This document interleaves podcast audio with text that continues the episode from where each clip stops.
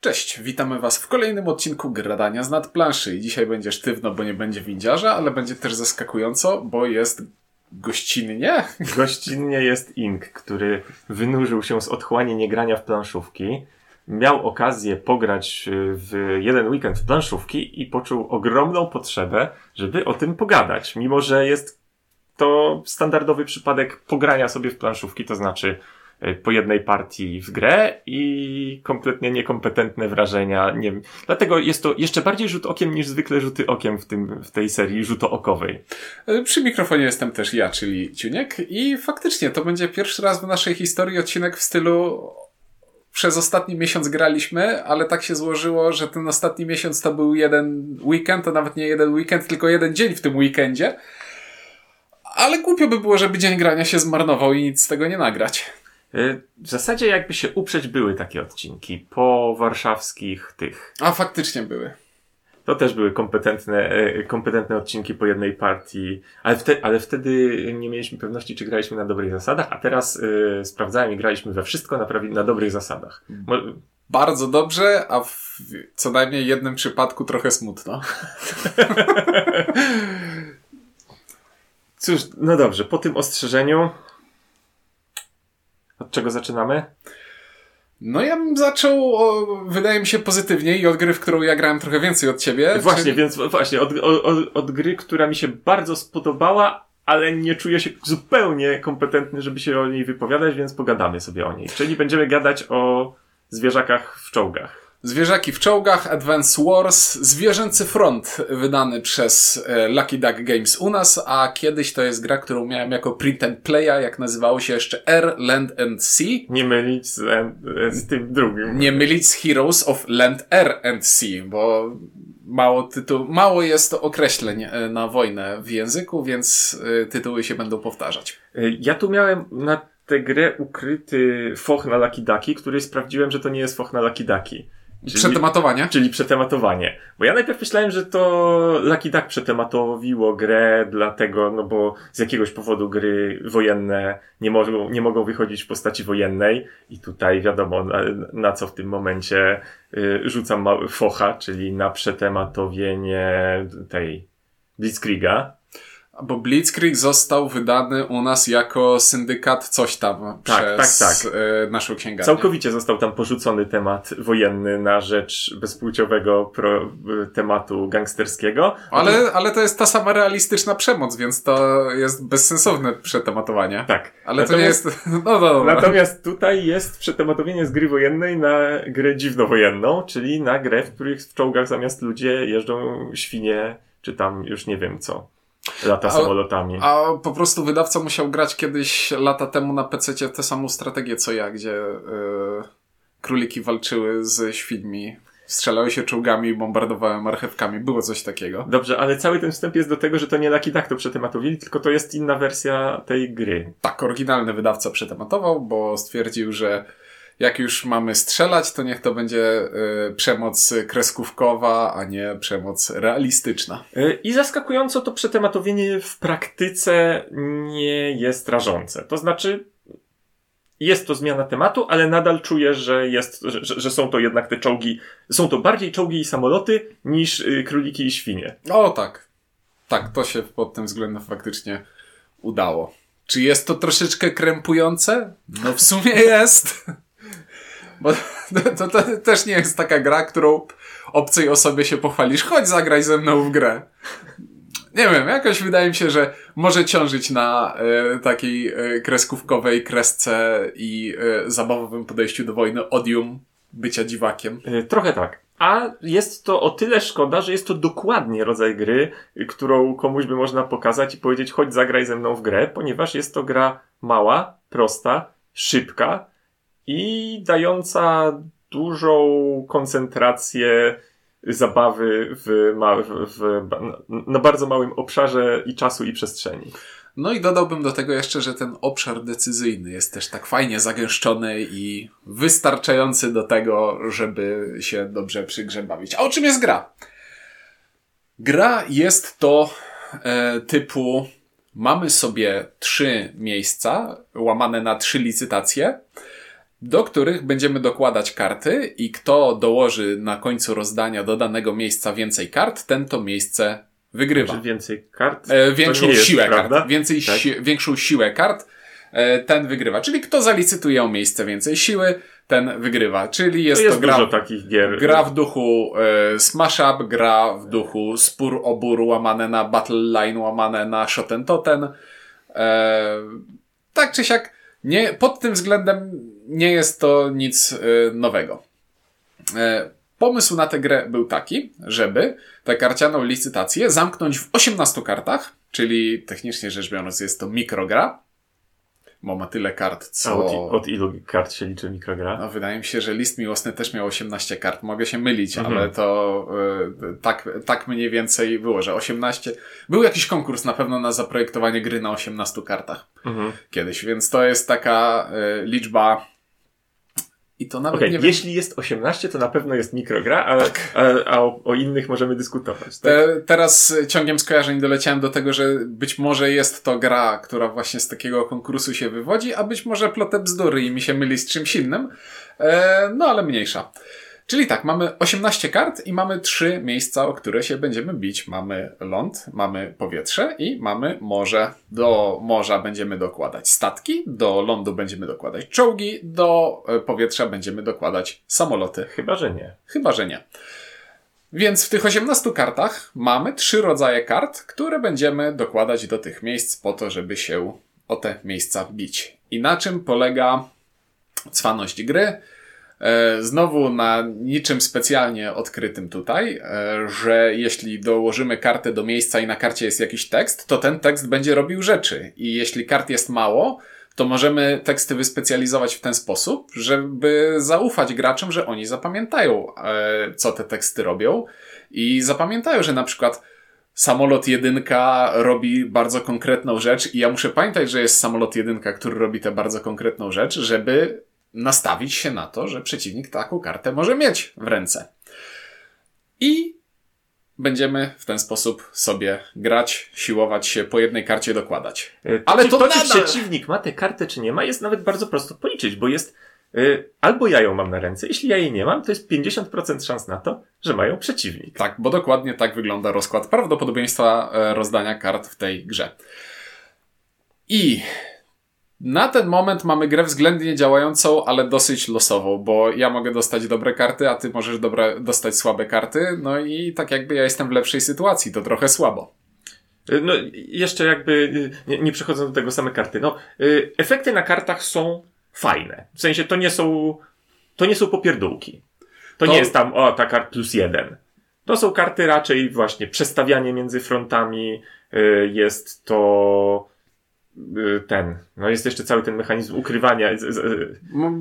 g- Ogólnie chodzi o to, że część kart się pokrywa, to znaczy każda na przykład najwyższa karta, każda szóstka nie ma zdolności, każda trójka bodajże w każdym kolorze ma taką samą zdolność, a pozostałe karty mają różne zdolności i każda z tych zdolności jest na tyle charakterystyczna i mocarna, że będziesz o niej pamiętał już po pierwszej, po, jak pierwszy raz zobaczysz kartę, która mówi, jak ta karta leży na wierzchu stosu, to wszystkie pod nią mają siłę 4, to do końca życia zapamiętasz, że taka karta jest w grze, szczególnie jeśli będzie kosztowała cię partię. E, Tak, i dzięki temu, że te, że te efekty są właśnie takie istotne, to nigdy nie ma tak, że dobra, ta partia już jest, znaczy, to nie jest tak, że nigdy nie jest tak, że nie, ta partia już jest rozstrzygnięta, ale zawsze trzeba uważać, ponieważ pojedyncza karta może przemeblować dwa fronty i, i, i zmienić. Natomiast W tym miejscu przechodzimy do tego, tak jakby clue i najbardziej charakterystycznej rzeczy tego projektu. Taktyczne wycofanie się z bitwy. To jest ten moment, kiedy ty chcesz mi powiedzieć, żebym ja o tym opowiedział, ale ja nie mogę tego opowiedzieć, ponieważ w partiach, które rozgrywaliśmy, nie wystąpiła ta sytuacja. Nie wiem, czy pamiętasz. Pamiętam, bo obaj jesteśmy dosyć zawzięci pod tym e, względem i nie skorzystaliśmy z tego mechanizmu, a i tak bawiliśmy się całkiem nieźle. Ale jak już poznamy grę na tyle, że nie będziemy cisnąć na siłę i stwierdzać jolo i ja zwyciężę e, za wszelką cenę, to kiedy jest moja tura, mogę e, zdecydować, że w sumie to ja chcę to rozdanie poddać. Bo nie czuję się zbyt dobrze. Wydaje mi się, że masz silniejsze karty na ręce ode mnie, więc poskładajmy te, yy, poskładajmy to rozdanie, dostaniesz trochę punktów i zagrajmy jeszcze raz. I to, w jaki sposób jest przeprowadzana punktacja w tej grze, to jest całkiem cwane. Ponieważ, jak to w tym powiedzeniu, yy, że można wygrać bitwę, ale przegrać wojnę, to tak samo będzie wyglądała ta gra. Gra kończy się, kiedy któryś z graczy zdobędzie 12 punktów z bitew, które wygrał. I im wcześniej wycofam się z danej bitwy i się poddam, tym mniej punktów oddaję przeciwnikowi. Jeśli, Jeśli dogramy... dogramy do końca, to, to, to, to jest 6 punktów, więc dwie, dwie do końca i. Tak. Dwie, dwie wygrane takie Totalne. ustane do końca, to, to, to jest y, koniec gry. Ale jeśli wycofam się trochę wcześniej, to sprawdzam, ile kart mam, zostało mi na ręce. I im więcej kart mam na ręce, tym mniej punktów za to zwycięstwo otrzymuje mój przeciwnik. Więc widząc słabą rękę, mogę stwierdzić, że zagrajmy raz jeszcze. I to może brzmieć dziwacznie i głupkowato, ale sprawia, że podchodzimy do rozgrywki w całkiem ciekawy sposób. To, że możesz się wycofać, to nie jest zaskoczenie dla nikogo, więc obaj gracze biorą to pod uwagę, co sprawia, że jeśli dostałeś słabą rękę kart, to udajesz, że masz mocną rękę kart, a jeśli dostałeś mocną rękę kart, to udajesz, że masz słabą rękę kart. Bo jeśli bardzo szybko zaczniesz dominować wszystkie e, pola bitew, to wygrasz dwa punkty. To wygrasz dwa lub trzy punkty, bo przeciwnik stwierdzi, ok, widzę, że ty już zagrałeś dwie szóstki, a ja mam sam, ja mam wszystkie jedynki na ręce, to może rozdajmy raz jeszcze. I to jest bardzo fajna gra pozorów, w którą się bawimy tutaj, kiedy już umiemy grać w tę grę. No, ja jeszcze nie umiem grać w tę grę. Wynik tamtej partii dość wyraźnie na to wskazywał. Ale bawiłem się e, doskonale. Co więcej, oczywiście, tegoż samego dnia wieczorem zamówiłem sobie tę grę, ponieważ ona jest tak tania, że po prostu szkoda. No, tania gra, mało miejsca zajmuje. Idealna do leżenia na półce. Dokładnie. Więc y, moje wrażenia. Ponieważ, jak wszyscy wiedzą, jak gry leżą na półce, to lepiej, żeby leżały małe. No. Bo małych może leżeć więcej. Więc ja w zasadzie nie mam szczególnie jakichś gorzkich słów do powiedzenia na temat tej gry. Ten temat, jak był, ja miałem print and playowo, to w ogóle były yy, grafiki, tutaj stawiam cudzysłów palcami, czego w radiu nie widać ale miałem wersję taką całkiem fajną, minimalistyczno-schematyczną, gdzie no, nawet nie bardzo czuć było, że to jest nowoczesna wojna, a nie druga wojna światowa, tak jak chyba ta oryginalna wydana wersja w końcu wygląda. Ale ta wersja kreskówkowa też mnie cieszy. Chociaż gdybym miał wybór, to bym wolał nie kreskówkową. No. Ale z tą grą polecam zapoznać znaczy, się każdemu, mówię, kto lubi małe, sprytne karcianki. Ja to trochę rozumiem. Też bym wolał mieć nie kreskówkową. Będę miał kreskówkową będę się, i, i, i będę się nią cieszył.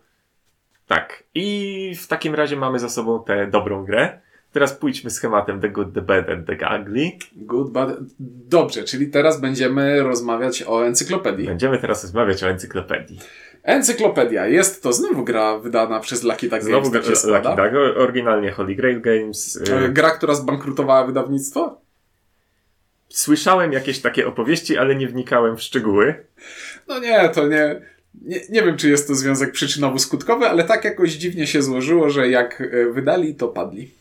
Y, to są autorzy, którzy z, stworzyli gry, w które chciałem kiedyś zagrać, ale nie zagrałem, a ty chyba przynajmniej w jedną miałeś okazję. Dominations. Tak, grałem w Dominations. To jest ta gra kafelkowa e, z trójkątami, które się układa tak, żeby rogi tworzyły symbole i liczy się bardzo dużo rzeczy i draftuje karty. Nie cierpię. po prostu tak się odbiłem od tego. Dobrze, i zrobili jeszcze muzeum? W muzeum nie grałem, ale to mi windziarz yy, z niespokoju. Powiedział ci, żebyś nie grał, tak, rozumiem. Tak. Czyli widzę, że mają już hat-tricka mm-hmm. autorzy. Nie, Encyklopedia to jest najlepsza gra tego wydawnictwa, w jaką grałem.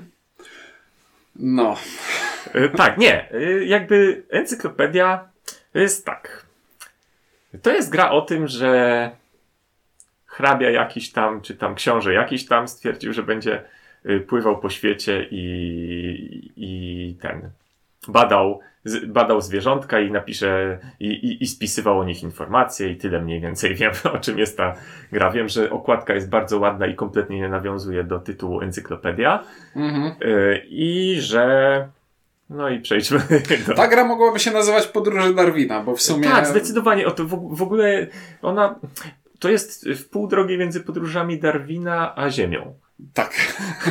bo, ładne ilustracje i temat szukania zwierzątek. Y, tak jest. A o czym jest to gra? To jest gra o tym, że chcemy sobie badać zwierzątka. A żeby badać zwierzątka, trzeba mieć pieniądze i kostki. A żeby badać zwierzątka, trzeba pływać po świecie, żeby te zwierzątka odkrywać, bo na przykład jak y, nie wypłyniemy z Europy, to nie zbadamy takiego lemura na Madagaskarze, bo go w Europie nie ma. Z tym pływaniem nie przesadzajmy tutaj może, że w grze się gdzieś pływa. Nie, gra ma bardzo jakby Tematycznie. Tematycznie się pływa. tematycznie się pływa. Y, Nie jest to w żaden sposób reprezentowane wizualnie na planszy. Zdobywa się współpracowników, a potem się publikuje swoje odkrycia. Tematycznie, tak. Tak. Y, Nie tematycznie mamy planszę bardzo jasno nam y, i przejrzyście prezentującą parę rzeczy, które możemy robić, a te rzeczy to są zdobywanie zasobów, y, zatrudnianie pomocników, jak w każdej tego typu grze, następnie zdobywanie kart zwierząt, o których jeszcze nic nie wiemy, No właśnie, to, następnie pływanie, żeby się czegoś o nich dowiedzieć i w końcu publikacje. I karta zwierzątka, właśnie to jest tak trochę, trochę ciężko. Prawda? Znaczy, bo to. Gdyby nie to, że na tej karcie od początku jest ilustracja tego zwierzątka i ja widzę to zwierzątko, to mógłbym sobie dopowiadać w głowie, że a słyszałem, że w Azji ktoś widział takie zwierzę. Cholera wie, co to jest, ale słyszałem, że jest. I nie, ta, z taką niewiadomą dopiero płyniemy. Tak, tylko że wtedy wydaje mi się, że karty by wyglądały mniej atrakcyjnie niż teraz. Byłoby mniej grafika, a więcej znaków zapytania. Ale z drugiej strony to też jest pomysł na szatę graficzną, żeby na tych kartach nie było ilustracji zwierzątek, tylko żeby na kartach były ilustracje, co artysta namalował, jak usłyszał opis tego zwierzątka Innymi z trzeciej słowy, ręki. tak jak, te, tak jak e, ostatnio się trafia bardzo często na takie obrazki, e, jakby wyglądało to zwierzę, gdyby je odtworzyć ze szkieletu, tak jak dinozaury Tak, odtwarzaliśmy. E, No właśnie, ale centralną częścią gry są karty zwierzątek, które będziemy opisywać. I każde takie zwierzątko jest opisane pięcioma cechami. Po pierwsze, karta ma kolor. Ilustracja oczywiście jest nieistotna i nazwa tej karty też jest nieistotna mechanicznie, ale no to przyzwyczailiśmy się do tego i niczego innego bym się nie spodziewał. Więc tak, kar- karta ma kolor, która oznacza przynależność do kontynentu, na którym to zwierzątko żyje, oraz cztery cechy co to jest za zwierzątko, gdzie to zwierzątko żyje, co to zwierzątko je I coś i w jakim klimacie O, tak, żyje. tak. I to czwar czwarta rzecz jest tak jakby już e, drapaniem pod nieb tej beczki klimatu, który do gry starano się umieścić. To prawda. I oczywiście te cechy to są po prostu cechy. W sensie one nie mają żadnego. Nie różnią się od siebie niczym, poza tym, że dają w kolejności, w której Ciuniek je wymienił, dają coraz więcej punktów, kiedy je ustalimy. Ale każda z nich to jest po prostu jedna z trzech rzeczy, która, która jest. No, dla mnie jako badacza to nie ma większego znaczenia, czy to jest ptak, czy ssak, czy gad, więc ważne, fame się liczy z publikacji. Ważne, że stwierdziłem, to jest ptak. tak, to jest kura! Nie no, y, bardzo y, jakby klimatycznym elementem y, tego jest to, że można publikować zwierzę, o którym nie wiemy nic poza tym, że mieszka w Afryce. Ba, nie, no najbardziej mi się podoba to zwierzę. Najprawdopodobniej je mięso i mieszka w wodzie. Tyle o nim wiemy. I pod tym względem ta gra jest zabawna. W sensie to jest. Da się y, z niej wyłapać trochę takiego poczucia humoru, pewnie niezamierzonego, ale jest to zabawne. Tak, natomiast od strony mechanicznej, no to mamy draft kości. Rzucamy kośćmi, każdy, znaczy, może tak, losujemy kolorowe kości z worka A kości są w kolorach kontynentów. I każdy sobie rzuca swoimi czterema kostkami, po czym przypisuje je u siebie na swojej planszetce do pól dających bonusy. Przy czym te bonusy to nie są bonusy dla nas, tylko są to bonusy dla innych graczy, którzy zechcą od nas zabrać tę kostkę. Poprawka, to są bonusy dla nas, jeśli inni gracze zabiorą tę kostkę. Tak, tak, tak, tak, tak. E, oczywiście. To, to miałem na myśli, mówię, tylko mi zrobił się figory. W każdym razie, to nie, to, e, że my, po, że my postawimy kostkę na danym miejscu, to otrzymamy ten bonus tylko wtedy, kiedy ktoś zabierze nam tę kostkę. Co brzmi oryginalnie, w pierwszym, jak, jak, jak się to powie pierwszy raz, jak hej. To jest sprytne i będzie wymagało podejmowania decyzji. A koniec końców okazuje się, że jak już rozpoczynamy rozgrywkę i zaczyna się tura pierwszego gracza, i ten pierwszy gracz ze wszystkich kostek, które leżą na stole, może sobie wybrać jedną, ze jedną z kostek do wykonania akcji, To wybierze taką, która jest mu potrzebna. Niezależnie od tego, do jakich bonusów je e, przypisaliśmy. Ponieważ korzyści z wzięcia właściwej kostki z wysokim wynikiem są istotnie wyższe. Wie, Zastanawiałem się, być może jakbyśmy grali w dwie osoby, miałoby to trochę większe znaczenie. To jest dosyć kluczowa informacja, którą mogliśmy udzielić. Wcześniej graliśmy partię czteroosobową. Tak, natomiast w, w przypadku czteroosobowym to nie jest tak, że tam jest kostka, którą chcę. Ale nie wezmę jej, bo dam bonus przeciwnikowi. Nie, wezmę ją, bo jak ja jej nie wezmę, to weźmie ją następny gracz i przeciwnik i tak ten bonus dostanie, więc. Więc po prostu chcę wziąć tę kostkę, więc tak naprawdę nie wybieram z czterech kostek, tylko w naszym przypadku z szesnastu.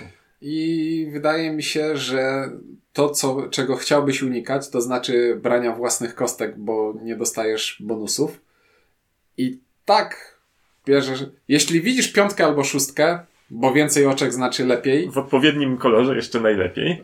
E, Chociaż o tym jeszcze zaraz. Tak, O, i kolor joker, jest, o Jokerozie tej gry y, zaraz jeszcze będę wspominał. kolor jest istotny, bo chcemy mieć konkretny i oczka są istotne, bo chcemy mieć ich jak najwięcej. Więc jeśli powiedzmy jestem pierwszym graczem i widzę, że wyrzuciłem jedną szóstkę, no to wezmę ją od siebie, bo to moja szóstka to znaczy nie dać komuś innemu szóstki. Jokeroza mówisz? Jokeroza. Dobrze. O co teraz chodzi? Znaczy, bo to jest jeszcze tak, e, tak jak powiedziałeś, są kostki, mają wartości, mają kolory. Są na planszy, e, potem te kostki używamy wystawiając, e, używając je, ich na odpowiednich akcjach na planszy głównej, gdzie przy niektórych akcjach ważny jest kolor, przy niektórych akcjach kolor jest nieistotny, przy niektórych jest ważna wartość, przy niektórych wartość jest nieistotna. Ale przy tych najważniejszych akcjach warta jest, e, ist- przy tej najważniejszej akcji istotna jest i wartość i kolor. Ideowo chodzi o to, że czasami po prostu jak idę po jakieś drobne do banku, to idę z czymkolwiek. Czasami jak idę. E, po zatrudnienie człowieka, to idziesz z czymkolwiek, ale jeżeli przyjdziesz z tym, czym co trzeba, to dodatkowy bonusik dostaniesz. a jeśli e, wynajduję sobie zwierzątka, to już muszę zwierzątko wynaleźć kostką konkretnego koloru. Muszę, nie muszę. Ponieważ ilość, yy, Liczba. liczba, nie ilość, bo to jest dużo. To jest tak dużo, że to już nie liczba, tylko ilość. Dobra, yy, liczba yy, żetonów, y, które nam pomogą podbijać kostki, zmieniać kolory kostki, zmieniać kolory kostki i podbijać kostki. Y, To jest coś, co, co mam wrażenie, jakby ilość, liczba tego, która leżała przede mną i to, jak bardzo mogłem zmienić to, co mam na kostce, było trochę przerażające dla mnie. No, Funkcjonuje w tej grze coś takiego jak żeton statku. Żeton statku, jego podstawową funkcją jest to, że jeśli go wydamy pewnych konkretnych warunkach, to możemy zmienić kolor kostki, którą właśnie używamy. A jeśli sobie taki żeton odwrócimy, to zamiast zmieniać kolor, możemy dodawać oczka do kostek. Mamy też również taki ciekawy zasób jak pieniądze, którym można podbijać oczka na kostce ile wlezie. Żeby było zabawniej, wydaje mi się z bardzo dużym stopniem prawdopodobieństwa i pewności, że jest to jedyna funkcja pieniędzy w tej grze, to znaczy podbijanie e, kostek. Ilościenna maksymalnie kostka może być w tej grze, powiedz mi. Tak. Ile oczek może mieć? Około 30-40. O właśnie, i to jest całkiem zabawne. O ile na początku gry e, bijemy się o te kostki, które mają 6 oczek, 5 oczek, to dochodzą w tej grze, dochodzi w tej grze do takich momentów, w których no to ja idę tą dwójką w to miejsce tylko dlatego, że pasuje mi kolor, Wydaję dwie pieczęcie, sześć statków, wyrzucam 20 kasy. No i teraz mam 40 oczek do rozdania. I to jest chyba to miejsce, w którym ta gra mnie najbardziej zabolała. Ponieważ y, wydawanie tych 40 oczek potem na te karty zwierząt, które mam przed sobą i teraz tak, dobra, to odkryję w tym zwierzę, najpierw to policzę, sumuję to wszystko i tak dalej, dobra, mam 40, to teraz tak, w tym, na to zwierzę wydam 6, tu, nie, tutaj wydam 7, żeby było y, odkryć tę cechę, tutaj wydam 7, tutaj wydam 4, tutaj wydam 4, tutaj jeden mi zostało, a nie, to jeszcze muszę dorzucić trochę y, kasy, żeby mieć kolejne, ojejku, Tu na chwilę ci przerwę, żeby wytłumaczyć y, drugim słuchaczom y, mniej więcej, co się właśnie wydarzyło. Cała łamigłówka tej gry polega na tym, że z... gramy określoną liczbę rund i określoną liczbę ruchów. Więc podstawową łamigłówką jest zarządzanie efektywnością naszych akcji. Chcemy jedną akcją zrobić jak najwięcej rzeczy po to, żeby być jak najbardziej efektywnym. Gra jest wokół tej idei zbudowana całkowicie. To znaczy, kiedy zbieramy sobie kartę zwierzątka, to ona ma pięć tych cech, o których wcześniej mówiłem. I idea gry jest taka, że chcemy szukać punktów wspólnych. Bo jak idziemy zwierzątko sobie badać, to możemy na przykład zbadać wszystkie zwierzątka tego samego koloru. Znaczy, jak już płyniemy do Azji szukać tego tygrysa bengalskiego, to przy okazji może jeszcze jakieś inne ssaki poznamy, bo już przecież inne ssaki azjatyckie, bo przecież jak już wiem jak kot wygląda, to zobaczę też jak, nie wiem, słoń indyjski wygląda, bo przecież i jedno pije mleko i drugie pije mleko, to podobne, no nie? Więc taką logiką tutaj e, się posługujemy, czyli jak już jesteśmy na danym kontynencie, to możemy sobie wybrać jakieś nasze główne zwierzątko do zbadania, Czyli weźmy sobie tego tygrysa, który nawet nie wiem, czy w grze występuje, ale jest bardzo dobrym przykładem, do którego dosyć szybko mogę e, Zawsze możemy również rzeczy. jako przykład zwierzęcia, yy, nawiązując do podcastu, który ma niezerowe przecięcie z gradaniem, y, powiedzieć, że może to jest kapibara. Może to jest kapibara. e, więc, ale kapibara też mogła być w tej grze. No mniej- mniejsza. Weźmy sobie tego tygrysa. Tygrys, e, retoryczny tygrys.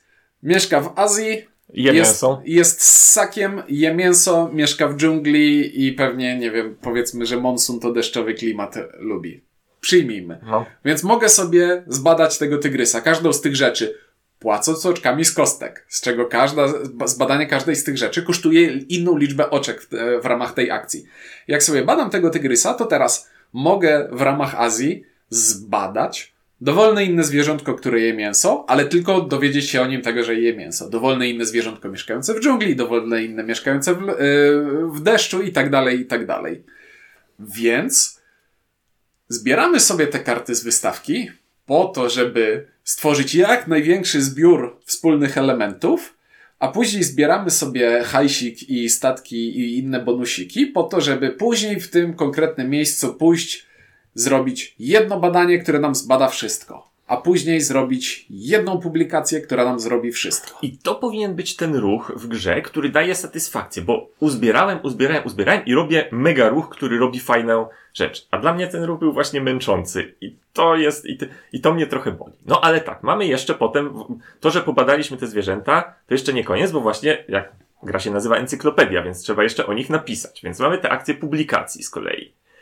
E, publikujemy, czyli z kolei teraz te rzeczy, które pooznaczaliśmy sobie na kartach y, zwierząt, że mamy zbadane, przekładamy z kolei na planszę główną do poszczególnych kategorii. Innymi słowy, y, wszystkie kostki teraz ze, z naszych zwierząt, powiedzmy mięsożernych, przekładamy na, do korytka mięsożerność.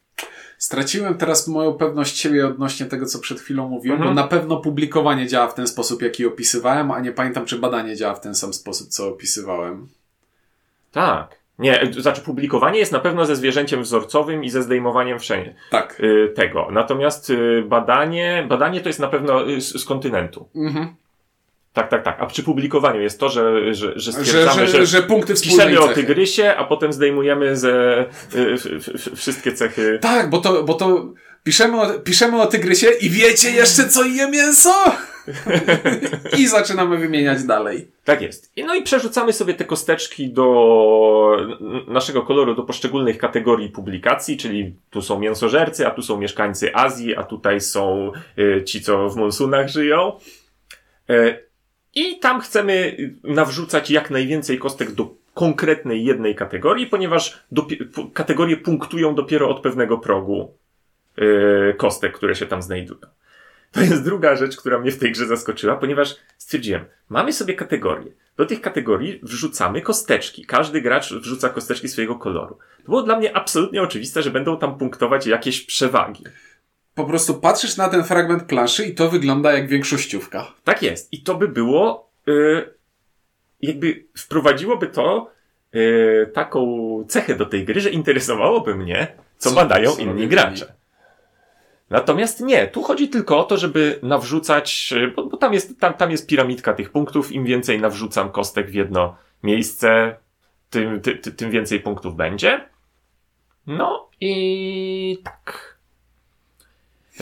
I nastąpiła niezręczna cisza. jeszcze Ponieważ- Ponieważ... zrobiłem, no, Ponieważ to publikowanie działa mniej więcej w taki sam sposób jak badanie, to znaczy za publikowanie każdego elementu musimy płacić oczkami, a na przykład tych oczek możemy sobie wyprodukować w ramach tej akcji 30, ale żeby było śmieszne, e, żeby było Nie, nie, nie, śmiesznie, nie. To, nie działa, to nie działa w te, właśnie w ten sam sposób jak badanie, sposób, tylko liczba oczek mówi nam też, którą z cech e, możemy... Tak, nie, no, tak ale, ale tam nie, nie, przy publikowaniu już nie ma powodu iść do 30. Tam już tylko musisz ma, mieć, tak. tam już tylko próg masz taki, y, y, y, rzucasz kostkę na tyle wysoką, żeby móc publikować wszystko i publikujesz wszystko. Elementy tej gry są tak charakterystyczne, że te dwie rzeczy mi się po prostu w głowie zamieniają. Wiesz, Więc elementy tej gry, wiesz, jest tam jeszcze z zabawnych rzeczy, jest na przykład tor reputacji, który gdzie się nie obrócimy, to się po nim przesuwamy i on nas znowu zasypuje tymi wszystkimi bonusami, kartami nowymi, tymi y, jokerami, kasą i czymś tam jeszcze. mam teorię w związku z torem reputacji. Tor reputacji jest jedyną rzeczą, która wpływa na to, że ak- niektóre akcje wykonujemy w grze więcej niż raz w grze. Bo na przykład, jeśli zatrudnię sobie pomocnika, który mówi mi za każdym razem, kiedy, kiedy publikujesz wyniki, Mhm. e, to e, dostajesz powiedzmy te dwie Mhm. gwiazdki do reputacji, to wtedy jest sens, żeby chodzić częściej i publikować, żeby nie zrobić sobie jednego Znaczy, takiego akurat mega na publikacji to jest jeszcze ten, że tam się tę, tą pieczęć dostaje za publikację, więc tam jest chyba, wygląda na to, że jest tam strategia na publikowanie mało, mało często. Yy, mam takie wrażenie, bo, bo, bo się dostaje ten taki Mm. najlepszy y, żeton bonusowy. Mm, Tak. Który robi wszystko i jest, robi tak dużo Co- rzeczy, e- że nie zmieściły się wszystkie ikony na nim. Więc na przykład to jest żeton, który można wydać jako plus pięć oczek, albo jako kolejny właśnie, strzałka okrągła, e, która e, mówi jakąś rzecz, której teraz nie pamiętam. E, plus jeszcze można zamienić na pięć monet. Można, tak, można zamienić na 5 monet, można do, dodać 5 i zmienić kolor równocześnie. E, czego nie ma nadrukowanego na nim. No. Tak. A, dobra, bo w publikowaniu to, co nas bolało, to to, że możesz faktycznie e, wybadać, znaczy publikować te same cechy z innych zwierzątek, a jeśli były, miały jakieś inne cechy, to nie było czasu już o, nich publikować, ich publikować i idą do archiwum i już nie powiedzieliśmy nikomu, że delfin też je mięso, ale pływa w wodzie, a nie w dżungli, to tego już, o tym już zapomnieliśmy. Tak. Nie, no wiesz, tam, tam jest pole, je- jest pole trochę do pokombinowania, natomiast, no, mówię, dla mnie jest w tej grze jednak przerost buchalterii nad y, robieniem fajnych rzeczy. No jest, jest tam parę problemików typu na przykład, no jest, jest ta wystawka zwierząt do kupowania.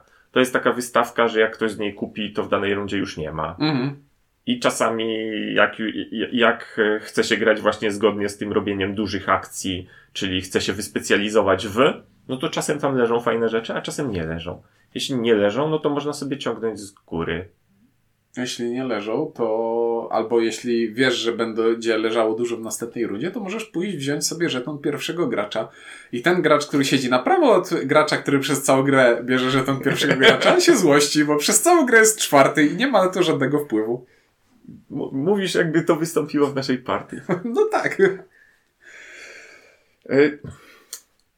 To jest chyba, trze- trzeba by ku końcowi, bo to, to nie jest tak, że, że ja bym chciał tej grze zarzucić, że to jest strasznie, coś jest w niej skopane, czy coś takiego.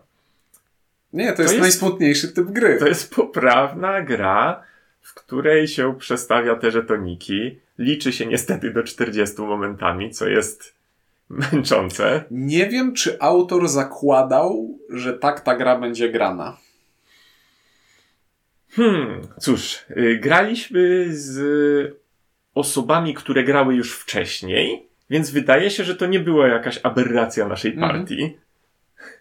Bo też mówili, że dochodzili do dziwnych, wysokich wyników. No ale dziwne to wszystko, panie. A poza tym, ja nie lubię gier typu, a teraz dostaję kilkadziesiąt punktów akcji, które muszę sobie sam w głowie rozdzielić na 15 różnych rzeczy. Nawet, a jeśli, to gra... jest, nawet jeśli to jest y, rozdzielanie, który, w którym nie podejmujesz jakichś szalonych decyzji, bo.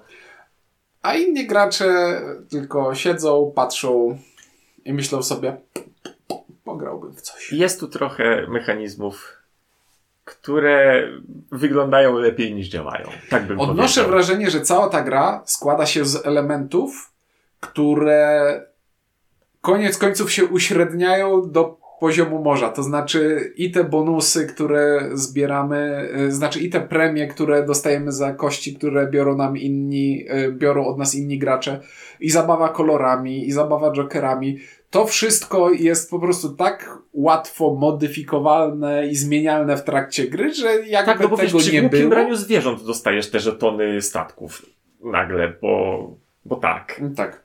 No, no śmiesznie.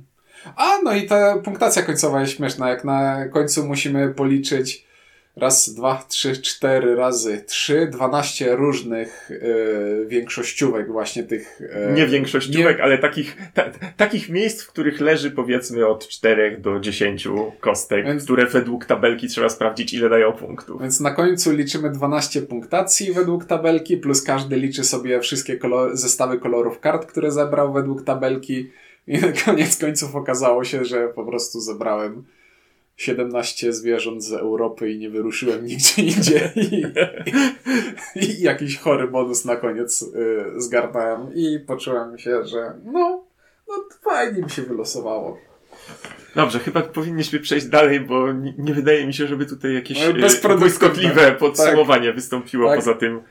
I teraz powinno być The Ugly, co jest, co było, jest oczywiście przekłamaniem, ponieważ trzecia gra, o której będziemy mówić, absolutnie nie jest brzydka. O, dyskutowałbym. Dla mnie bardzo pasuje. Brzydka. Y, będę dyskutował nad tym, czy jest to dobry projekt graficzny. Y, I jeśli chodzi o jej y, user experience, ale tak ogólnie jest, jest to gra Oak. Jest sobie taka gra Oak, o której ja przynajmniej usłyszałem w bardzo dobrym i lubię, podcaście, którego lubię słuchać, So Very Wrong About Games. Jest to gra, o której pierwsza rzecz, którą się dowiadujesz, poza tym, że jest o druidach, to jest to, że tych druidów będzie się w niej ubierało. No, wspaniale. Po prostu... I to, I to jest naprawdę, mamy sobie drewniane pionki druidów. Nieważne o czym jest gra, mamy drewniane pionki druidów i jednemu druidowi możemy założyć na przykład taką gumową czapkę z porożem i to jest teraz arcydruid, który robi jakąś Ale Możemy mu też założyć y, torbę przez ramię, albo naszyjnik, albo na jego y, kiju y, usiądzie sobie jakiś tam ptak. I to wszystko są takie plastikowe nakładki, które rzeczywiście nakłada się na tą, na, na tego mipla i one tam są i oznaczają, że ten druid będzie robił co innego. Ale to zaraz do tego dojdziemy. Tak. I to jest wielki problem tej gry. Po, to znaczy, opowiadanie o tej grze jest największym problemem tej gry. Ponieważ technicznie rzecz biorąc, to jest taki trochę worker placement, w którym zbieramy sobie zasoby, a tych zasobów jest trzy. A przepraszam, jeszcze, chcia, jeszcze zanim do tego, bo chciałeś, chciałeś jakieś kalumnie na, na, na wygląd rzucać. Chciałem powiedzieć, że ilustratorem gry jest Marcie, Maciej Janik, który ilustruje portalowe gry dość intensywnie, z tego co sprawdzałem. E, ta, ten projekt graficzny, znaczy ilustracje Technicznie rzecz biorąc, nie mam nic do zarzucenia, poza tym, że nie czuję w nich charakteru. W wyglądzie mhm. planszy mhm. i w wyglądzie planszy głównej. Nie no, w wyglądzie planszy, planszy głównej charakter jest mroczny. Ogólnie jest w tej grze dość ciemno. E, ten trochę nieciekawy wygląd nieciekawy styl kumuluje mi się z niezbyt fortunnym projektem graficznym tego, co powinniśmy widzieć, jakie informacje odczytywać Bo, z tej bo, planszy. bo ja bym się chciał właśnie odciąć. Mi się y, graficznie, na przykład plansza główna zdecydowanie podoba, bo ja jestem fanem tego jakby pomysłu na rysowanie, że w, w, wielu miejscach na planszy, wiesz, rysujemy sobie małych ludków, którzy coś robią. Mm. Taki, wiesz, sto, Stone Age'owy Mhm. y, koncept na planszy. Tutaj stoi dwóch i gada ze sobą, a tam y, coś. Natomiast y, zgadzam się zdecydowanie, że y, części interaktywne planszy nie są na pierwszy ani dru- drugi rzut oka oczywiste. Tam jest to drzewo, ok, ale pod tym drzewem jest taka nie do końca określona przestrzeń, na której stoją lub leżą figurki druidów i nie wiadomo w sumie, kiedy czy, czym ona jest oddzielona od pól akcji, a czym jest oddzielona od tego miejsca, gdzie leżą zasoby. I Drzewo jest centralnym i kluczowym elementem całej planszy, na którym znajdują się najbardziej istotne informacje, czyli punktacje końcowe, które będziemy odblokowywać. I działa to w ten sposób, że po drzewie będziemy chodzić wzdłuż gałęzi, żeby te rzeczy odblokowywać. No, wzdłuż gałęzi. no, jak sobie to wzdłuż wyobrażę, to może, może tak, ale wydaje mi się, że to jest spoko ilustracja, która nie ma zerową funkcjonalność. Tak mi się wydaje również, że, że no, trzeba było poświęcić nieco tam koncepcji artystycznej dla przejrzystości. No dobrze, ale o czym jest ta gra?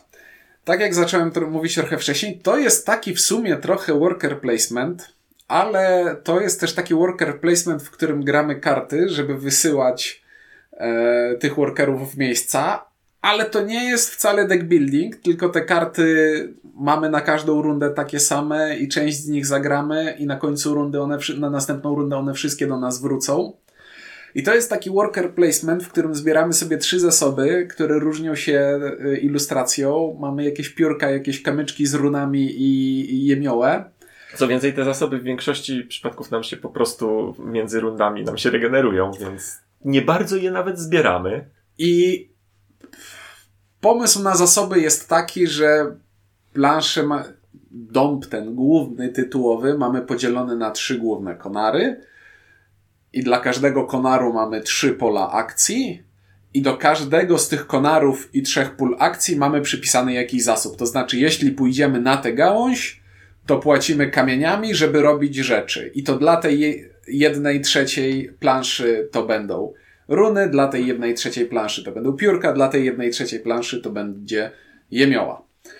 No i właśnie to, to, to wykonywanie akcji też, bo to y, niby jest worker placement, ale tak naprawdę to jest tak naprawdę to worker placement jest wtórny do zagrania karty. E, nasi workerzy, pracownicy są po prostu czwartym zasobem, który e, używamy, zarządzając ręką kart z akcjami. Tak jest, bo mamy, sze- mamy sześć kart akcji, po dwie przypisane do, do, do tej wspomnianej przez ciebie ga- gałęzi sztuki. Y, Na każdej z nich mamy trzy akcje worker placementowe i jedną akcję drze drzewną. Dobrze wam się to wizualizuje w głowie? Dobrze. Y, Hmm. I akcje działają zawsze w ten sposób, że mamy akcję tanią, średnią i drogą. W zależny...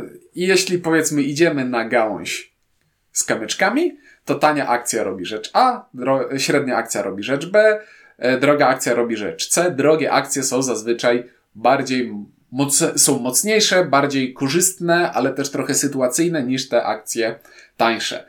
I wchodzi tu też taki y, myk blokowania, to znaczy jeśli chcemy pójść na konkretne pole akcji, na którym stoi już jakiś inny druid, to musimy innego naszego workera spalić i wysłać pod drzewo. I będziemy musieli go zatrudniać od początku. E, Tak, aczkolwiek ci druidzi, którzy siedzą pod drzewem, też mają swoje zastosowanie. Bo przy pasowaniu oni chodzą zbierać e, te. E, Grzybki, kolejny rodzaj zasobów, Grzybki, o którym jeszcze nie było. korę z drzew. O, po Jest prostu już tutaj- mam dosyć. Dobrze, a po co chodzimy tymi druidami na te pola? Żeby w zasadzie.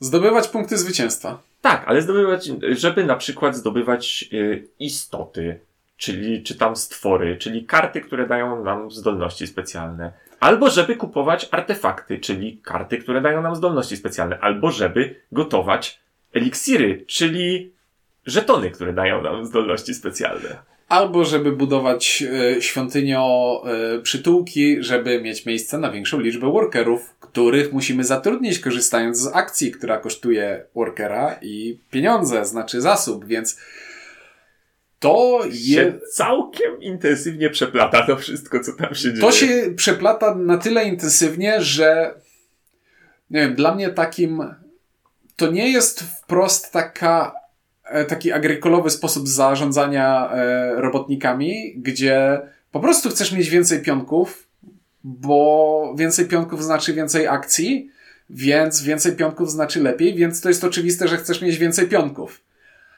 Tutaj okazuje się, że co z tego, że mam więcej pionków, jak nie stać mnie na przykład na wysłanie ich wszystkich do robienia rzeczy i część z tych pionków mi się, i jakiś pionek został mi w chatce w domu. No to może lepiej, żeby tego pionka w ogóle nie było. To może był błąd, żeby go zatrudnić w tym momencie. To jest, to mi się w tym projekcie podoba, że to nie, nie było oczywiste, że jak najszybciej chcemy mieć jak najwięcej pionków, bo to jest drogie i nie zawsze efektywne. Dobra, to jest moment, żeby wrócić do dress up game, czyli ubierania druidów w rzeczy. To, O, jest, tak. to jest taka idea, która mi od bardzo dawna y, chodziła po głowie i się zastanawiałem, czemu w sumie tego nie ma więcej w planszówkach. Czyli właśnie workerów z różny, działających na różne sposoby. E, A tutaj jest to właśnie w ten sposób, że możemy sobie tych naszych workerów y, awansować na bycie prawdziwymi druidami i to y, druidami o różnych specjalnościach, bo jakby sam fakt, że go awansujemy już jest spoko, bo są pola, na które można chodzić tylko pełnoprawnymi druidami, ale poza tym mamy te specjalne zdolności, czyli zależnie od tego, jakie wdzianko założymy na pionek, to może na przykład bez kosztów chodzić na pola zajęte. Albo y, ważyć eliksiry taniej, taniej. Albo... Płacić mniej za robienie rzeczy na planszy. Mm. Albo mieszkać w lesie i nie, potrzebuje, nie potrzebować domku. Y, tak jest. I to jest. No jest, i jest, fajne. jeszcze, jest jeszcze pan z porożem, który, który robi robi wszystko, wszystko, naraz. który robi wszystko naraz, ponieważ jak wiadomo, to chyba nie jest w ogóle. Sprawdzałem, to nie jest chyba arcydruid, to jest jeszcze jakieś coś lepszego. Nie No pamiętam, wiesz. jak to się nazywało. Y, No w każdym razie to jest, to, to jest, jak już mówiłem, koncepcja, która mi się podoba, jest fajna. y, I to też jest coś, co w tej grze wbrew pozorom nie jest tak, że a, to ja w sobie ulepszam wszystkich. Mhm, Nie, bo- nie, nie, to jakby nie ma, nie, nie, nie ma tu czasu na takie ekstrawagancje. O, nie też ma, trzeba sobie nie ma czasu. Ty grałeś na planszy, na której mogłeś mieć tych wszystkich ludków. Ja nie miałem domków dla moich O, arcydruidów. przepraszam, to nie, to, to, to nie ja. Ja miałem jeden domek dla tego A, tak. e, upgrade'owanego. Ja miałem dużo domków dla tych takich e, kleryków, nazwijmy to. A, e, ale ktoś miał ten, te, te, te Mhm. plansze, gdzie od razu mógł mieć dużo superdrywów. Ja miałem plansze od, od robienia eliksirów w Mhm. dużej ilości, więc ich nie robiłem. Bo to jest rzecz, którą jakby te wszystkie bariery, które dają nam właśnie z, e, artefakty, eliksiry, istoty i tak dalej, wydaje mi się, że to jednak wy, wymagałoby pogrania więcej niż jedną partię, żeby, e, żeby za, świadomie na to zagrać, a nie Tak. o, mogę sobie zrobić eliksir, to sobie zrobię. E, Co ja tu jeszcze miałem powiedzieć? E, No więc tak, e, przy, okazji wspomnieliśmy o tym, że mamy asymetryczne frakcje i ta asymetria jest e, stosunkowo mocna, e, a przynajmniej stosunkowo wyraźnie nakierowująca na. Tak, bardziej niż mocna bym powiedział, że jest kierunkująca, bo skoro masz już jedno prywatne pole worker placementowe dla siebie, którego nigdy ci nie zablokuje, to chcesz go skorzystać. Tak, A poza tym to- to pole nie kosztuje żadnych zasobów, zazwyczaj, Mhm. nie kosztuje żadnych zasobów, poza tym, że musisz tam wysłać druida. Tak, i to może być. Jeden się, jedni się specjalizują w tych w stworach, jedni się specjalizują w eliksirach, jedni się specjalizują w upgrade'owaniu druidów. Mm. Więc y, je, jest też i taka. y, jest też i taka frakcja. No, ja przyznaję, że w Oak grałem mocno tak eksploracyjnie, w sensie nie, wiedzia, nie wiedziałem, co robię.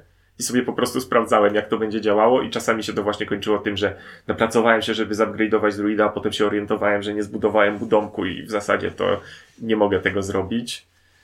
Y, I w tej postaci podobało mi się Podobało mi się. W sensie dobrze, dobrze się bawiłem, chociaż miałem wrażenie, że nie wiem, co robię. A nie, nie poczułeś takiego dostania w pysk od tej gry liczbą informacji na dębie? Bo e, dąb służy do tego, żeby chodzić po nim po gałęziach, a na końcach gałęzi są punktacje końcowe. Jeśli powiedzmy mamy punktację końcową, która daje nam punkty za uważone eliksiry i ja tam dojdę jako pierwszy, to ja te punktacje blokuję i teraz ja na końcu gry dostanę punkty za eliksiry, odblokowałem sobie punktację końcową i zablokowałem ją dla wszystkich innych.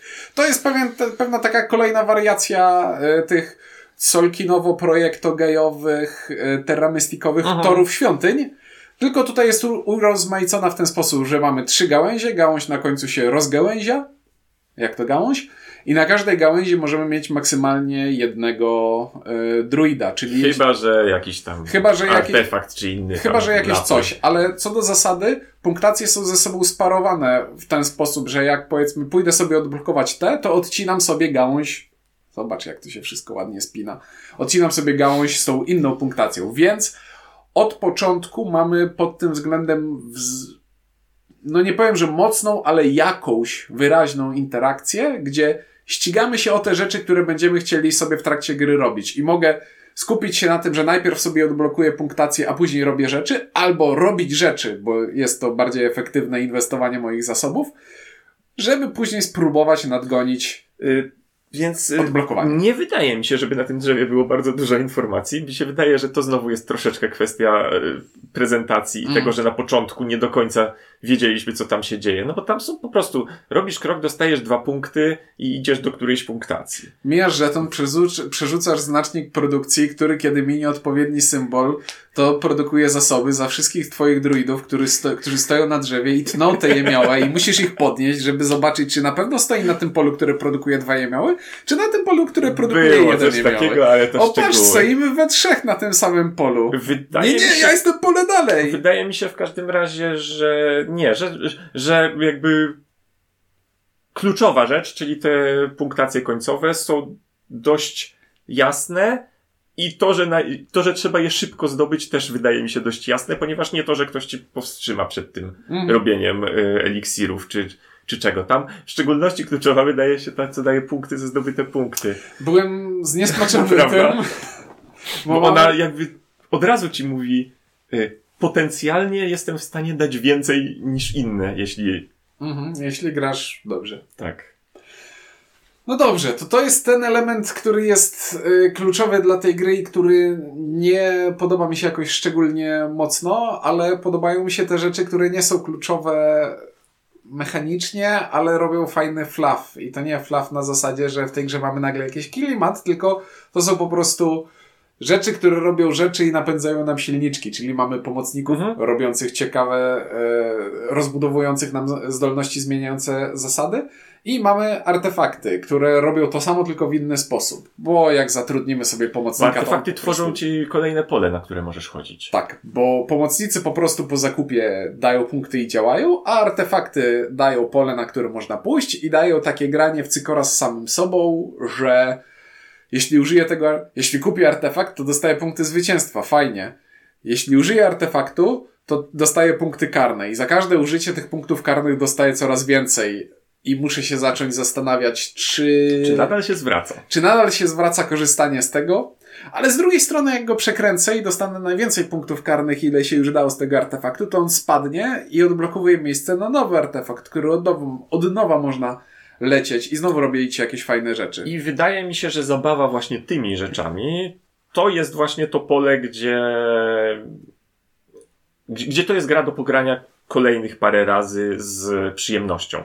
Y, Też wie- wiesz, kwestia tego, że te eliksiry wchodzą konkretne trzy na partię i I eliksiry mogą zrobić robotę bardzo mocno, znaczy pomocnicy też, bo na przykład mamy e, ten sposób na zdobycie arcydruida z porożem jest taki, że trzeba uważać odpowiedni eliksir, więc jeśli w naszej partii nie wylosuje się eliksir dający arcydruida z porożem, to tego arcydruida nie będzie. nie będzie gwiazdka wyjątek nieistotna.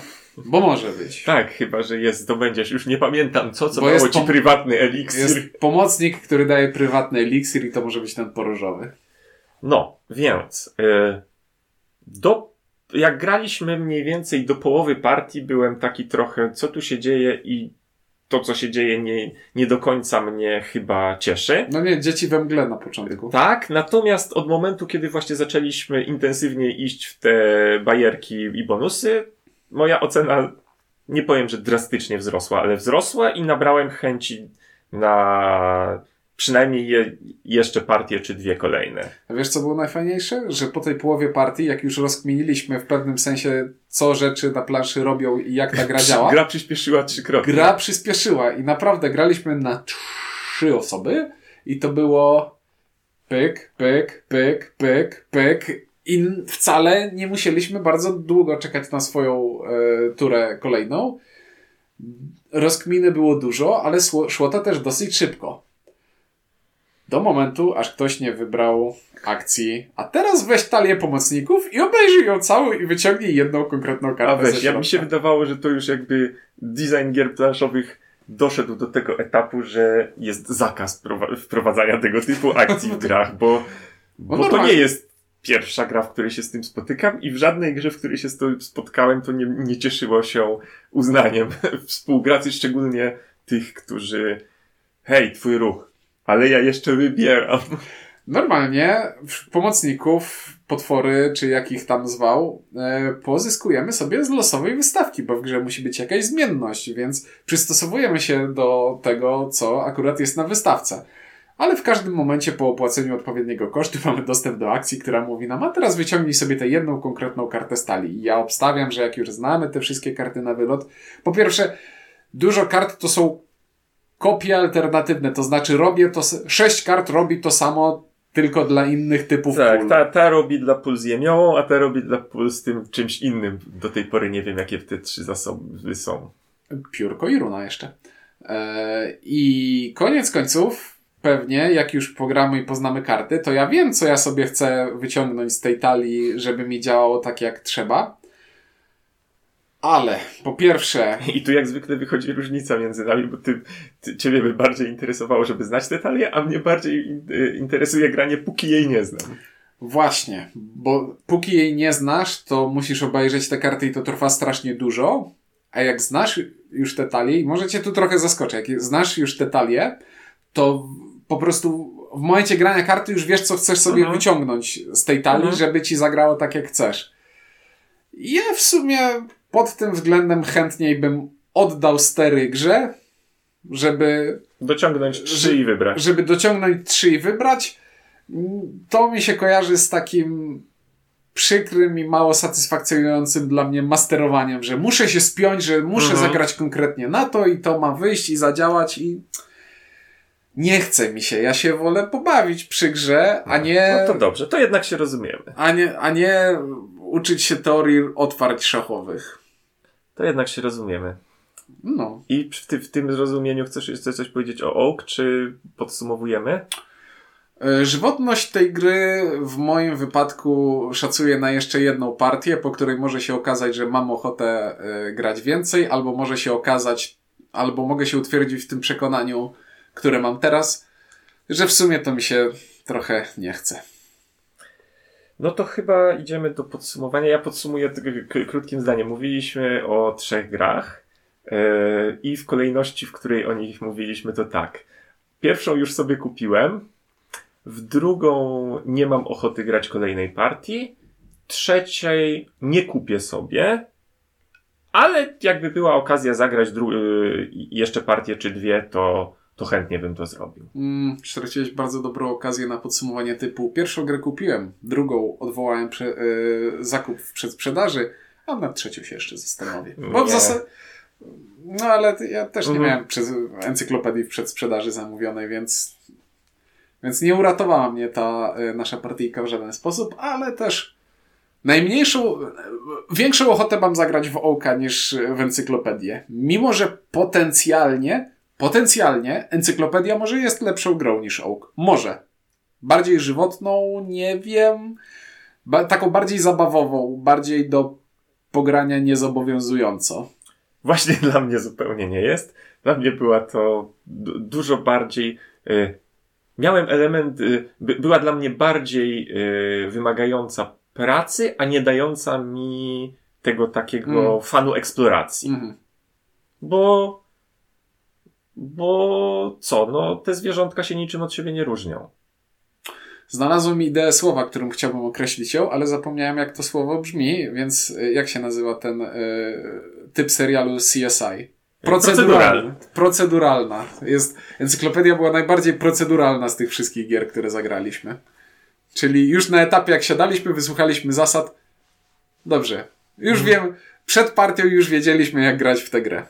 No, trochę, trochę słabo. Ale ogólnie rzecz biorąc, to był bardzo dobry weekend, bardzo dobry wyjazd. Zawsze miło pograć z, do, z dobrze grającymi ludźmi. No, zawsze miło pograć w gry planszowe, co nie zdarza się często.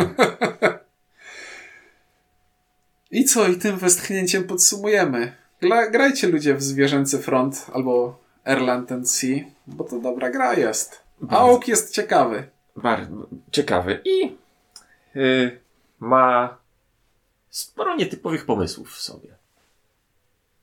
Mm, tak. Nawet ma deck building z worker placementem, bo możesz jedną kartę dokupić do ręki. Tak! Możesz rozbudować swoją planszetkę, możesz. Dużo rzeczy możesz w tej grze zrobić.